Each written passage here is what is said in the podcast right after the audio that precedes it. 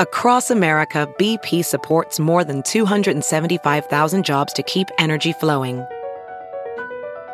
Jobs like updating turbines at one of our Indiana wind farms and producing more oil and gas with fewer operational emissions in the Gulf of Mexico. It's and, not or. See what doing both means for energy nationwide at bp.com slash investing in America.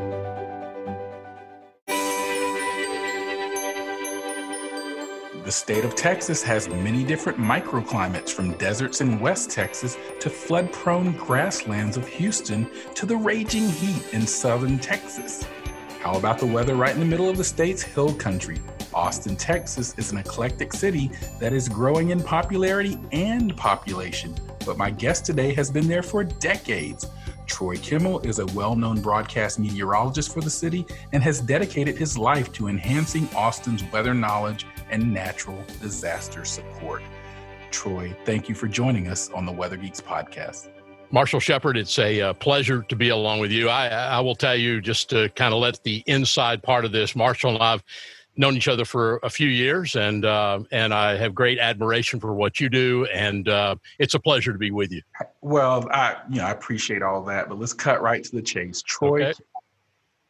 He's a legend. If you go into Texas, you go in the Austin, Central Texas, and you talk weather, his name's going to come up. I mean, there's no doubt about it. Let me just read some of the things about Troy before I ask him the question that I always ask each Weather Geeks right out, of each Weather Geeks guest, I should say, right out of the gate. Before I do that, let me just give you a little Troy's background. He worked as chief meteorologist at multiple TV and radio stations in Austin, spanning 30 years senior lecturer in studies in weather and climate and manager uh, uh, and manager i should say of the weather and climate resource center at the university of texas at austin department of geography and the environment. He's the owner of kimco meteorological services which provides meteorological data and services to companies. There's more by the way. I'm going to tell you a little bit more about some of the other things he does throughout the podcast. But troy the question that we ask every weather geeks guest right out of the top what got you into weather and you know, Marshall, that is one of the most. Uh, and you look back at it, and you talk to people like yourself and our colleagues that we work with. There always seems to be that moment. There seems to be that moment in time that gets people in. It's maybe an event, maybe it's just an interest. Um, I am a native Texan, Marshall, and, and everyone listening, but I grew up a large, at least a chunk of my life in the state of Mississippi. I, I grew up in North Mississippi in Alcorn County, in Corinth, and in Tupelo, Mississippi, in the northeast part of the state. And Marshall, I think the answer to that, well, before that, let me tell you that in elementary school into junior high, horrified of lightning and and the thunder and storms. Really? Really? Yes, absolutely, and to the point it was clinical uh, almost. I'm I'm serious. They, want parents are ready to check me uh, because of this. And one thing that I tell Marshall, and and I know you know this, and so many people out there know this. I, I look back at, and I can still sit there, Marshall, and I say it with the most sincerity that I can.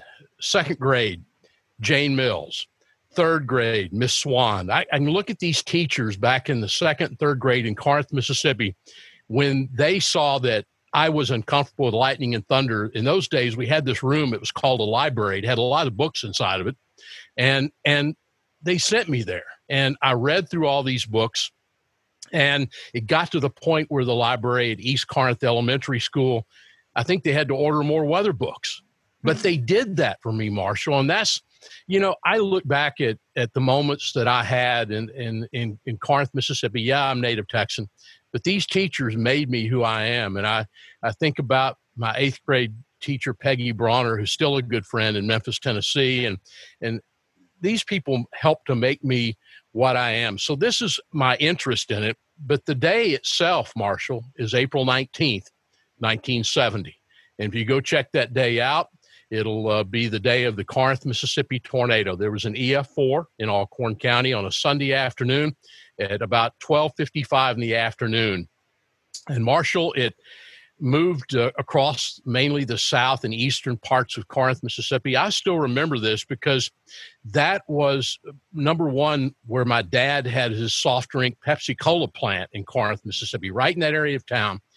And on that Sunday, we had been to church. My dad went fishing, but then we heard about this tornado. And I remember my mom taking me, Marshall, in toward this tornado. We were worried about the Pepsi Cola plant and and and I remember loading up the station wagon as a family. And what I remember, Marshall, to this day is driving down Cass Street in Corinth, Mississippi, into the tornado path next to the junior high or middle school that I just started attending. We just gone through desegregation right, at this right. point in Mississippi. Yeah, I thought that and, was around that time. Yeah, and and we had just taken over what had been a, a really uh, great African American high school, part of the desegregation, uh, Easom High School, and and this was the first year I was in this building, and this school is in the path as well. And we drive by, and I'm noticing people, Marshall, right now I can still remember people bloodied walking out of the tornado path where we're driving into it and I still remember that. That that's the day that got me. We unfortunately lost five people in Corinth that day and injured a lot of people. Um, our Pepsi Cola plant made it.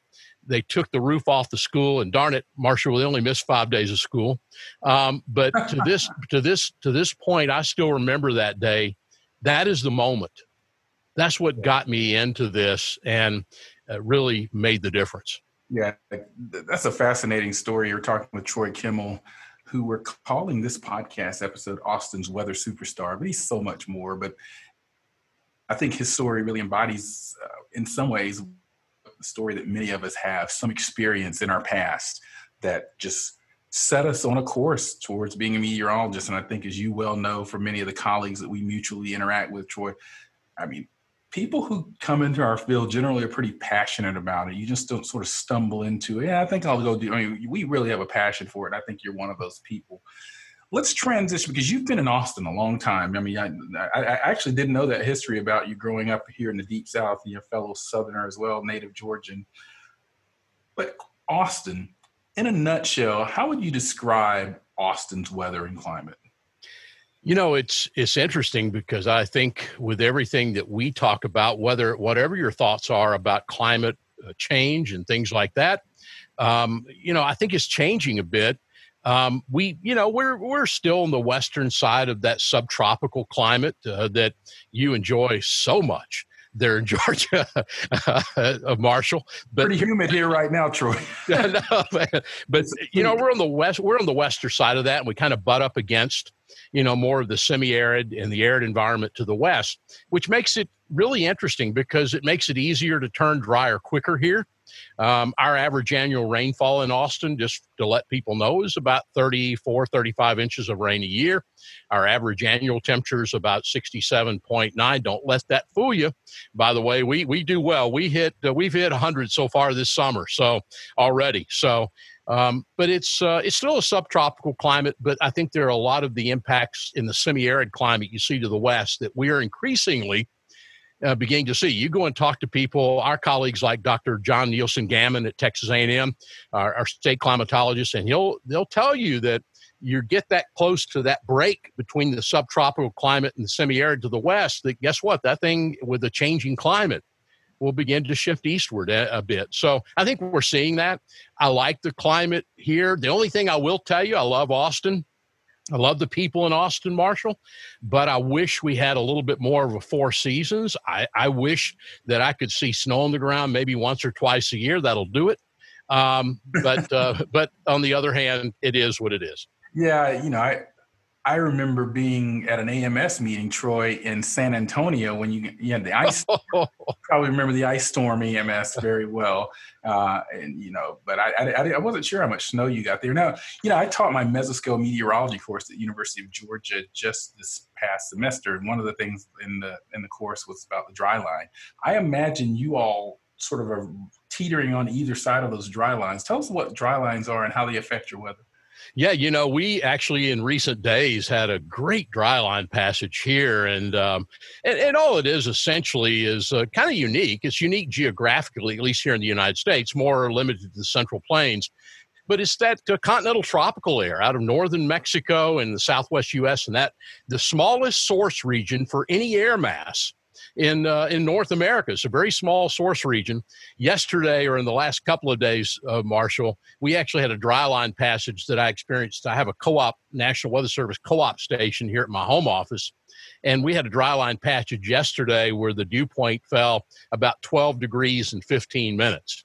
And that's what you get with these. And in a way, a dry line's not really a front because there are some fundamental differences between fronts and dry lines.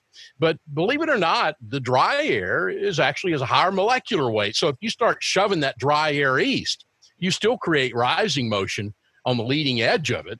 Let, us you, let's let me let me jump in there right there because yeah. that is one of those counterintuitive things yep. Yep. that you just said that and I and I often I've actually asked this on tests in my classes and even on graduate tests because people I think intuitively think that moist air to the east of the dry line because there's water vapor in the air yeah. should be more dense, but that drier air that you're talking about can come in and lift that moist air for the reason you talk about.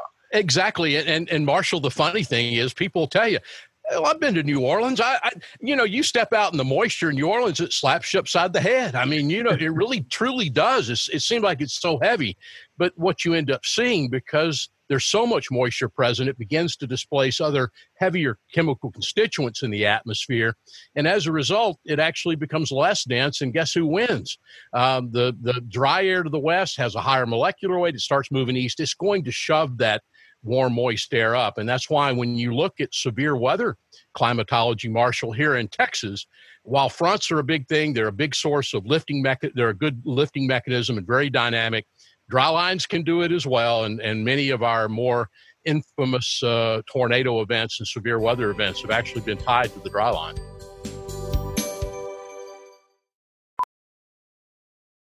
VR training platforms, like the one developed by Fundamental VR and Orbis International, are helping surgeons train over and over before operating on real patients. As you practice each skill, the muscle memory starts to develop. Learn more at meta.com slash metaverse impact.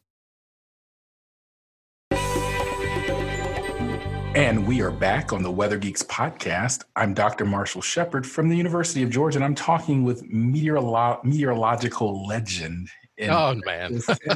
no, I'm I'm I'm I'm actually serious. I'm not actually overplaying this. It's true. Do do, do I get a pay raise with that, Marshall? Well, uh, well, we well I don't know who to talk to about that, but I know who you are.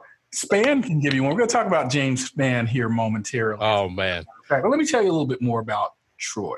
As I mentioned, he's a longtime meteorologist in TV and radio markets in Austin, spanning 30 years. He's He's taught at University of Texas. He's the owner of Kimco Meteorological Services.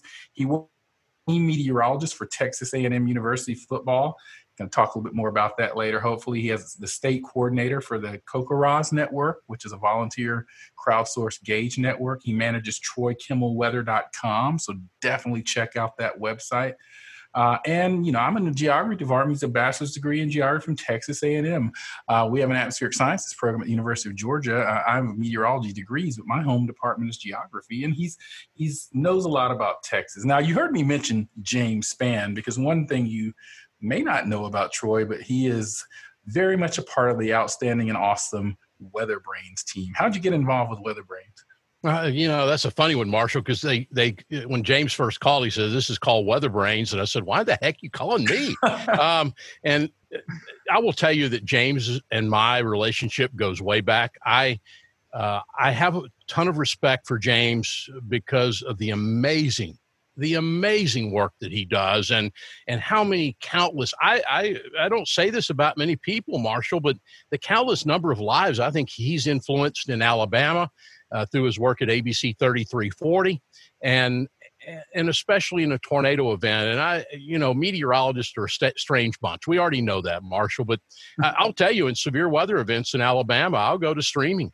ABC oh, absolutely. 3340. Sure. Just absolutely. to watch James. Sure. He's, and, he's, a, he's a lesson in itself. yeah, absolutely. And he's done such an amazing job. And, and I've been so fortunate and privileged to have the chance to uh, know him for uh, we we kid uh, that we're both getting a little little too old, but at the same time, that's been a relationship I've truly enjoyed.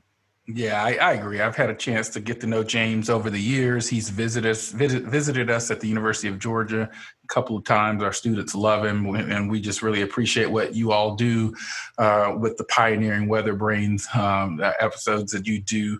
Um, I mean, pretty much weekly, and they're also available. You can go check them out if you can't catch them when they air. Uh, I'm still on Monday nights. I've, I've, I've enjoyed all the times that I'm on there. But let's get back to Troy Kimmel. What are some of the memorable, most memorable weather events? That you've experienced uh, in your career there in Texas or otherwise for that matter?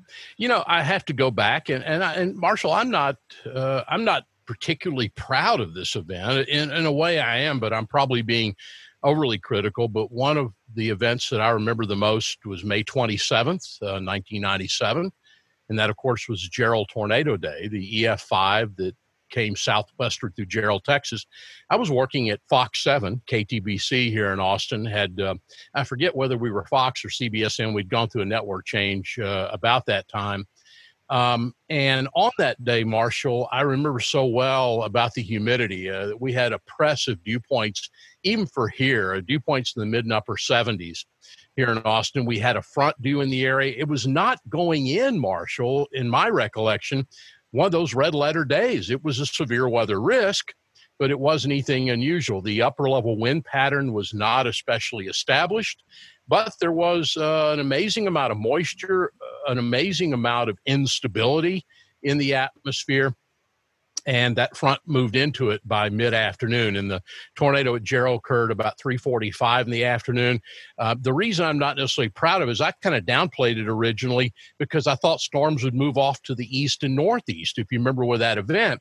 And as we well know mother nature has great ways of putting troy kimmel and marshall shepherd and james spann right back in their place. And on this day those storms started migrating to the southwest um, and even required the issuance of a new watch uh, that came out, a tornado watch that extended down through the area. So initially, I was not that impressed by what I was seeing, and I told the newsroom that at the point at KTBC at Fox 7 that day. Now, it didn't take long to realize uh, this thing is happening. Uh, do you think those storms, Troy, are going to get all the way down into our area, down near Jarrell? No, I don't think it'll happen. Guess what? It did. And we ended up having this. The one thing that I remember so well, and this would have occurred a few minutes after five o'clock that day. This would be an hour, uh, Marshall, or a little more than an hour after the tornado event at Jarrell. I'm on the uh, set with uh, Dick Ellis, who was our anchor. He's passed now, but love Dick Ellis, great anchor here in Austin. And we got word from the Texas Department of Public Safety that there had been in the teens the number of deaths in Jarrell. And I remember looking across the set at Dick, and we're on the air, and I say, I just don't understand that. We were on the air with warnings. We we really got what what happened here. We we we we talked about this. What happened? Uh, don't really know. And then, of course, it ended up going up to 27 deaths in Jarrell. And the next morning, I had the opportunity, courtesy of the Georgetown, Texas Police Department, to get into a helicopter and uh, fly down that path. And I realized then that this was not the average tornado. I didn't know it was an EF5, but I knew it was bad. And I knew that it's unique here, Marshall, because we have a lot of subsoil limestone layers along and west of uh, the Austin area, the Balcones Escarpment. You don't build underground shelters like we do elsewhere, Marshall, in Alabama, Mississippi, and in Georgia. We don't have those. And what we had here all of a sudden, Marshall, was a tornado that unless, unless you could get below ground level, it was going to be very difficult to survive. And as we went through the balance of that day and the next couple of days, we heard the stories about the Igo family from uh, Jarrell, Texas, that the mom and dad gathered up the three kids, three boys, and they went in the bathroom and pulled a, a mattress over the top of them in the bathtub. They did exactly, Marshall, what you and I tell people to do. They did. They went with the safety rules. And all five of those, I, the Igo family members all perished in that tornado. Oh, wow. And, and and so as I look back at it, that's one of the biggest events that we have. Um, I think still uh, we have so many amazing people that are working on this. I, I still think even this many years after the our warnings from the Weather Service. Sometimes I think there are too many of them. That's just my personal opinion. Oh, let's stop. Let's let's let's stop there for a second. Why? Yeah. why say, and what what are the potential impacts, and why do you say that? Well, my gut feeling, and by the way, Marshall, this is just Troy Kimmel saying it. I have a ton of respect for every man and woman that works in the National Weather Service. They have a heck of a job, and for having 4,000 employees with the responsibility they have, they do an amazing job. Absolutely. What I worry about now is that we're getting afraid of something called the false alarm ratio. This is something. This is we're talking in the weeds now, Marshall. But the oh, false alarm we ratio. Love we love that on weather. Yeah, you know, I, and I think we're sort of afraid of that. Um, I think we've got to pay attention to it. Um, I think sometimes that maybe we just, I, God, I hate to say this, but I, I wonder sometimes if warnings are there, if we sort of use cover your rear end type of mentality sometimes to, to get those warnings out. I worry there are too many of them. But still, Marshall, we do a good job with that. Yours and my problem with that, and James Spann's problem with that, is not the warning. Meteorologically, most of them are sound, but it's what that warning means to people. How do we get into yours and my brain and make people help people critically think about this and make a life saving, perhaps, decision about it? That's the trick. That's where we are. That's where Kim up at uh, OU and, and people like this are doing so much of the social work, yep. trying to figure out and why James Spann, we talk about in a Weather Brains, why, you know, we have such a hard problem manufactured housing's not a bad thing.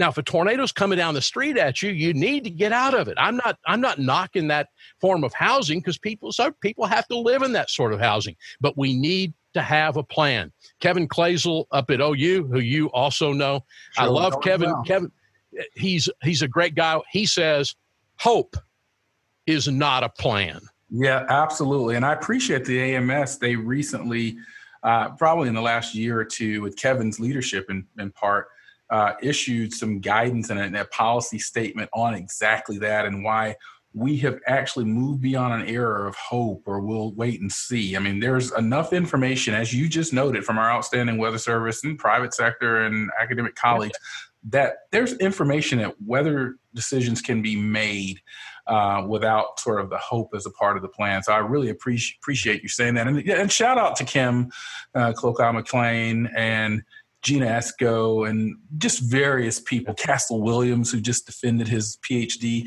uh, here at the University of Georgia on message consistency with severe weather outlooks. Just how I, I want to get your thoughts on that, actually, Troy. Someone's been around the block in terms of radio, TV, and whatnot. Castle Williams, outstanding young scholar from our department, did a study on the outlooks that these SPC issues with the different colors and enhanced and all that stuff. And he talks about that, you know, when different stations use different, they may have the same information, but they paint them different colors and yeah. various things that creates message inconsistency. What are your thoughts just over your 30 year career on just how we convey, we meaning the broader communications community, uh, community of weather communicates consistency of messaging?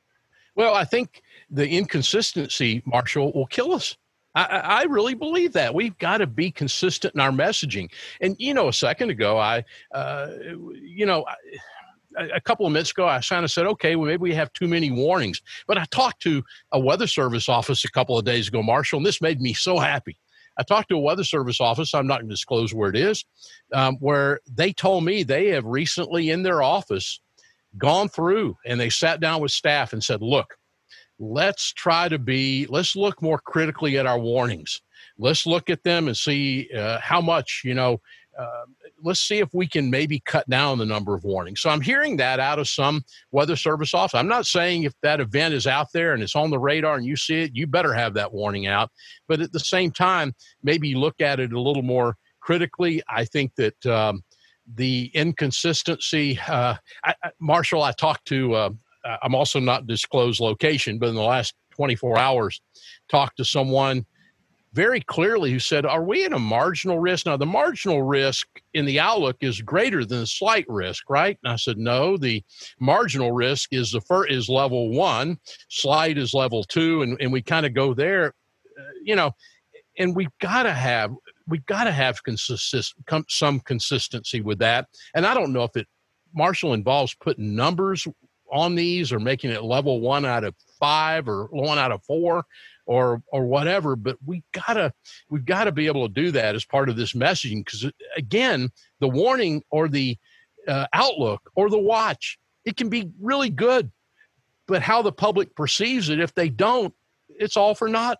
Yeah, I, and I, I, I, I just want to sort of put a, a blip out there and look out for some of the papers that will be coming out of Castle's uh, dissertation. I think one's going to be published in the Bulletin of the AMS, and I, I tweeted out there uh, at Dr. Shepherd 2013 a a link to his doctoral dissertation on YouTube too. So I, I I really hope you can take a look at that. Troy, you've been in TV and radio over the years. What's harder, and what are the main challenges and differences in how you message in those two formats? Well, you know, in a way, Marshall, I like I like radio because it doesn't require makeup. I always kind of hated that. I, have I've been there, done that, and I still keep the makeup around for those cases when I have to appear on camera. But in a way, uh, and I, I, I, stopped my TV career back in 2013. There's a whole another episode with that. I think TV has changed. I think that it's not what I'm used to because I started out in 1978 on television. Uh, that's how far back I go when I was at Texas A&M as an undergraduate. Um, that business has changed. It's just um, uh, nowadays, I, I wonder, Marshall, for the people that listen to this podcast, I wonder sometimes how TV people have the time to forecast. Um, and because they're so busy having to social media this, and, and my question is, are you forecasting the weather any? Do you have any time to do that? And and in a way, Marshall, I wonder sometimes that about the Weather Service. They're doing so much other stuff. How much time do they have to put into that forecast? I th- still think that we get a heck of a deal. And again, I have a ton of respect for the men and women of the Weather Service. Louis uh, Uccellini, uh, an, a really good friend of mine, and and I tell him that all the time for the men and women that work for the Weather Service. But it's just a changed business. TV has changed nowadays. Well, Radio. Well, before you go there on radio, Troy, let me just sort of follow up on you because I wrote an article in Forbes several years ago because we had some really outstanding young young people from our, our program at Georgia that are, were doing well in broadcast. I mean, they were not struggling. They were stars in their markets, young stars. They got out of the business. Yep. And I started sort of poking around, and for some of the reasons that you were talking about, it's just so much. Now you're you're going to transition to radio. Is it a little bit less stressful, or well, yeah. I mean, uh, the the nice thing is that, uh, and you know what else with radio, Marshall? I think bottom line is this: you better be a good communicator because you're taking, as a meteorologist, you're taking an inherently complicated science.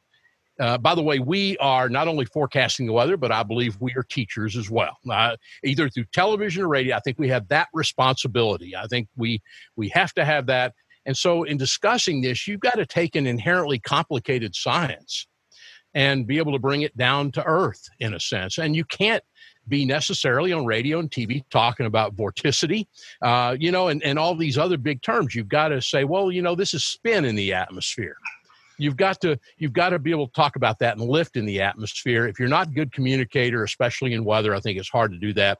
I, I love my relationship with koke here in austin. I've been doing with bob cole and, and the group here in, in austin. I love that. They give me a chance to talk about weather and to kind of teach people and explain people what's going on. So i like it. Uh, again i go back no makeup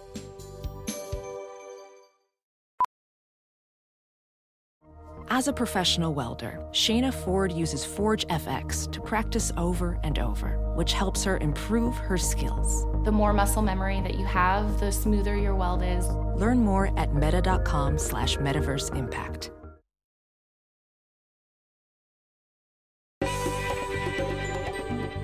And we are back on the Weather Geeks podcast. I'm Dr. Marshall Shepherd, and having a wide ranging discussion, and I was hoping that it would end up this way because Troy just has a, is a vast knowledge of experience in meteorology from different perspectives. I want to kind of explore some of those perspectives now because you you're a meteorologist, broadcaster, and so forth, communicator, but you've done some other things. I mentioned that you support weather operations at Texas A&M. Tell us about that role. Yeah, that uh, came many years ago. Marshall, uh, uh, Billy Pickard was uh, one of my great buddies. Uh, Billy Pickard and I go way back in the athletic department at A&M. Billy passed away a couple of years ago, but Billy Pickard approached me uh, back in the late 80s. We had a great guy. I had classes with this guy, Charlie Brenton at Texas A&M. He was in the Department of Meteorology at A&M at the time and Charlie passed away in the late 80s. Well, it ended up that, that Charlie was doing weather um, kind of pro bono basis for for the football team, for the athletics department, particularly on the football team. And Billy Pickard approached me. He said, "Okay, uh, Troy," and we knew each other pretty well, even at that point, from me being in Bryan College Station back then. He approached me in the late '80s and he said, "Look, I want to put you under contract. You're going to take Charlie Brenton's. Uh, you're going to supply the weather forecast. You're going to do it for free. Uh, we want you to do this, and we want you to do that. And by the way, never be wrong." And and I always laugh. I always laugh with with Billy Pickard, one of the nicest guys in the world. And even today, I'm still. It's not. I'm not really doing EOC stuff for for Texas A&M like I am for the University of Texas, but I'm just assisting the football program. Um, and even to this day, uh, the folks that are over there are great people. I enjoy working with them um, and and and really have a good time. Just giving them practice information, ball game information, travel uh, information as far as weather is concerned. But for Texas, for the Longhorns, you actually are doing more of an EOC function. Yeah, and, and that comes from back 9/11, uh, essentially, uh, Marshall, because um, you know, and we begin to see the spin up of what we call the EOCs of incident command. Uh, and things like that. And in 2005, I was invited, and you know the academic set up. Um, as a senior lecturer, my uh, thing is mainly focused on teaching, but it's also in service. I'm not that much into research.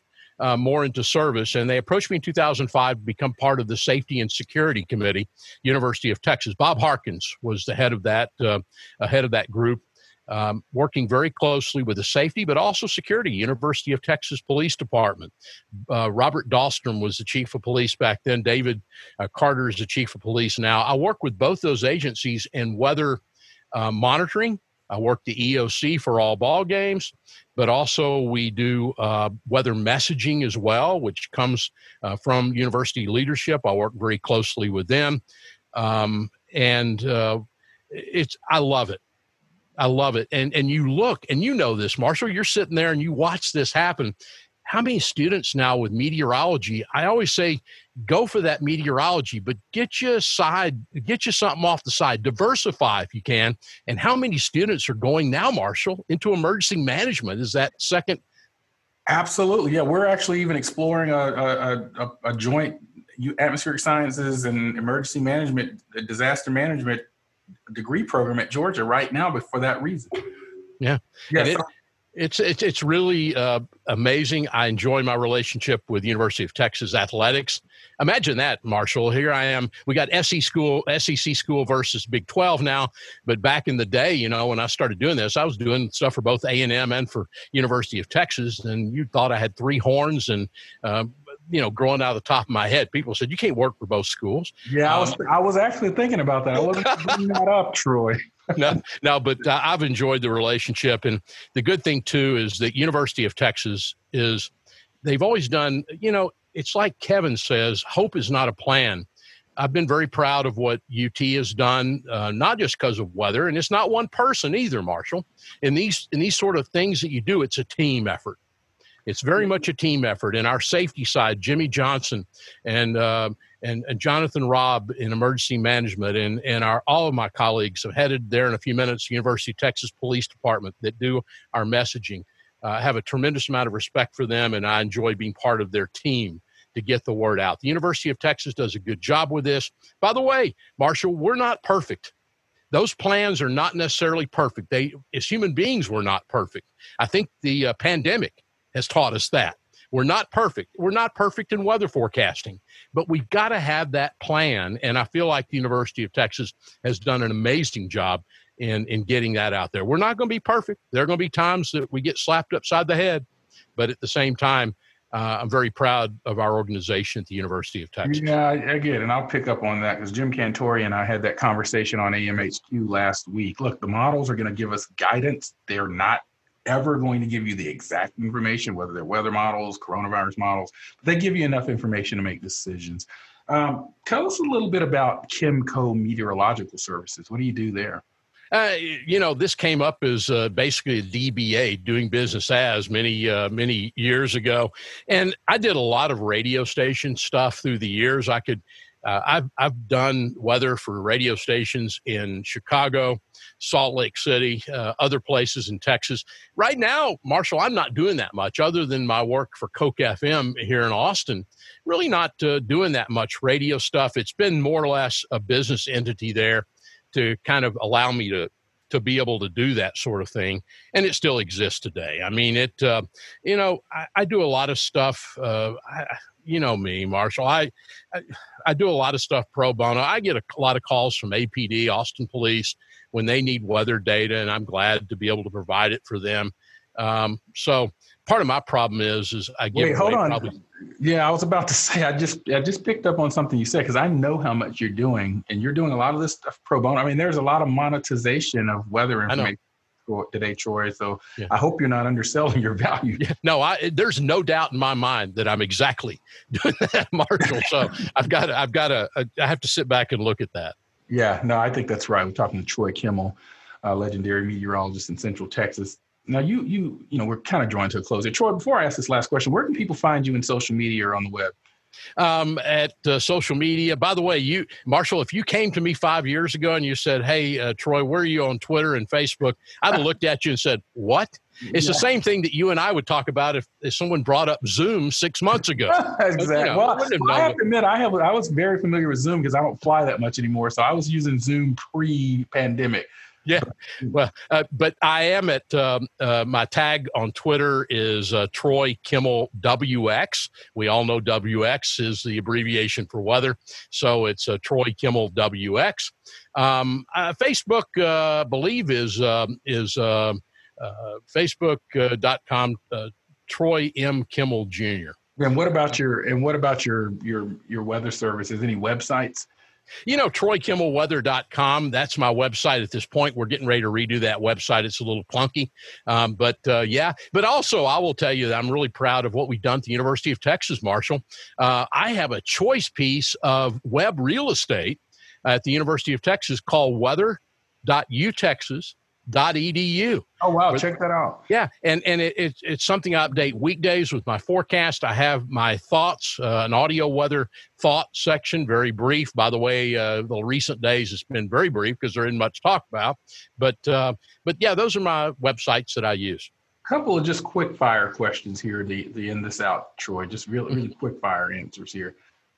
CoCoRaHS, what is it, and why should people get involved? You know, I um, I was state coordinator and state co-coordinator for a while. I've, I've relinquished that uh, uh, down to Bill Runyon. Bill is a retired National Weather Service guy, but he's now our state coordinator in the state of Texas. I love CoCoRaHS. I, I love Nolan. I love all the folks up at what they did. Uh, you know, uh, I wonder nowadays they realize what they got a hold of because they grew this from uh, almost a statewide network to a regional network. Now it's a national network. Now it's an international network.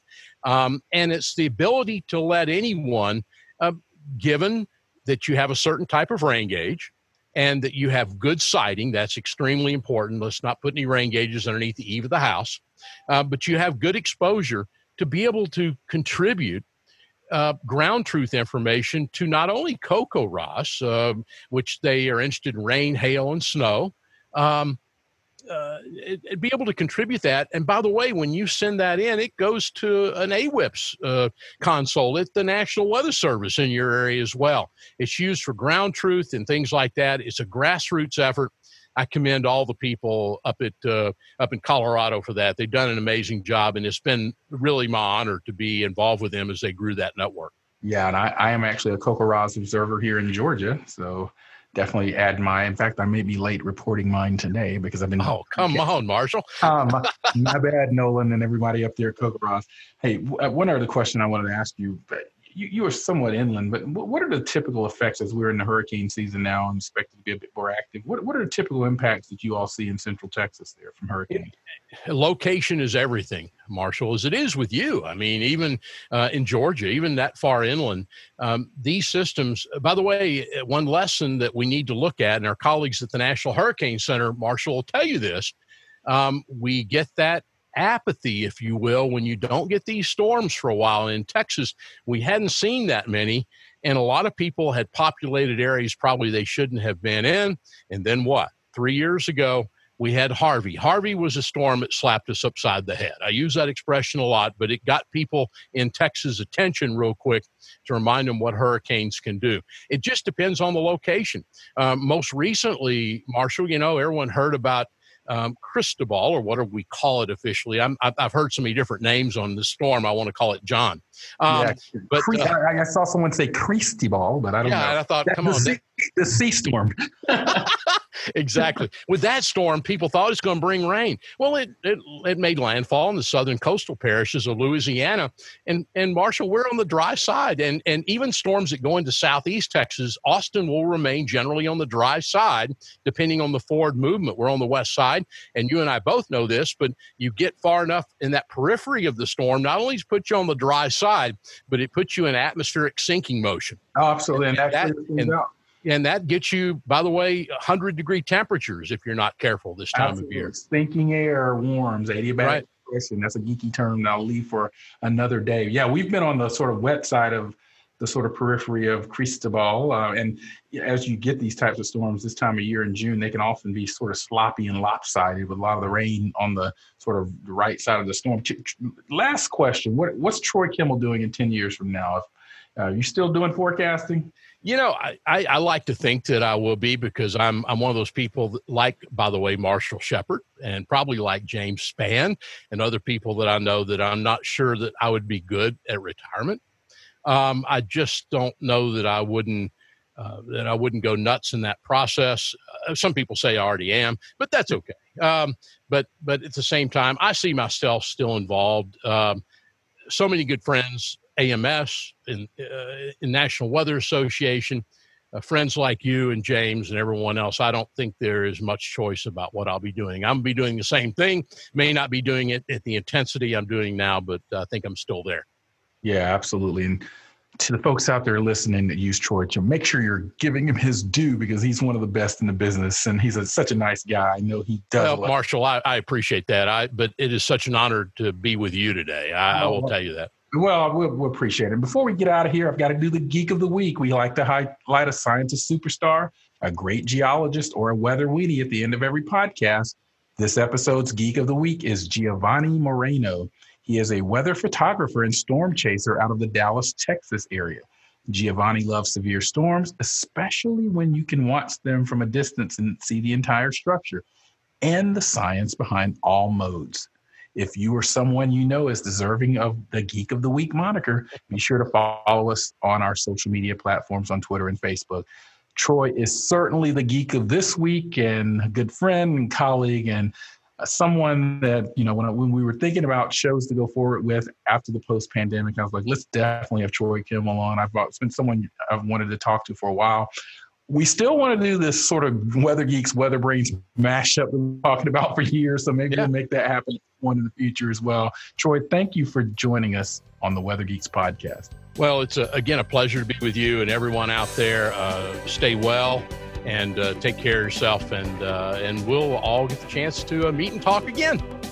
Yeah, we will. And I'm Dr. Marshall Shepherd from University of Georgia. This is the Weather Geeks. Thank you for joining us. See you next time.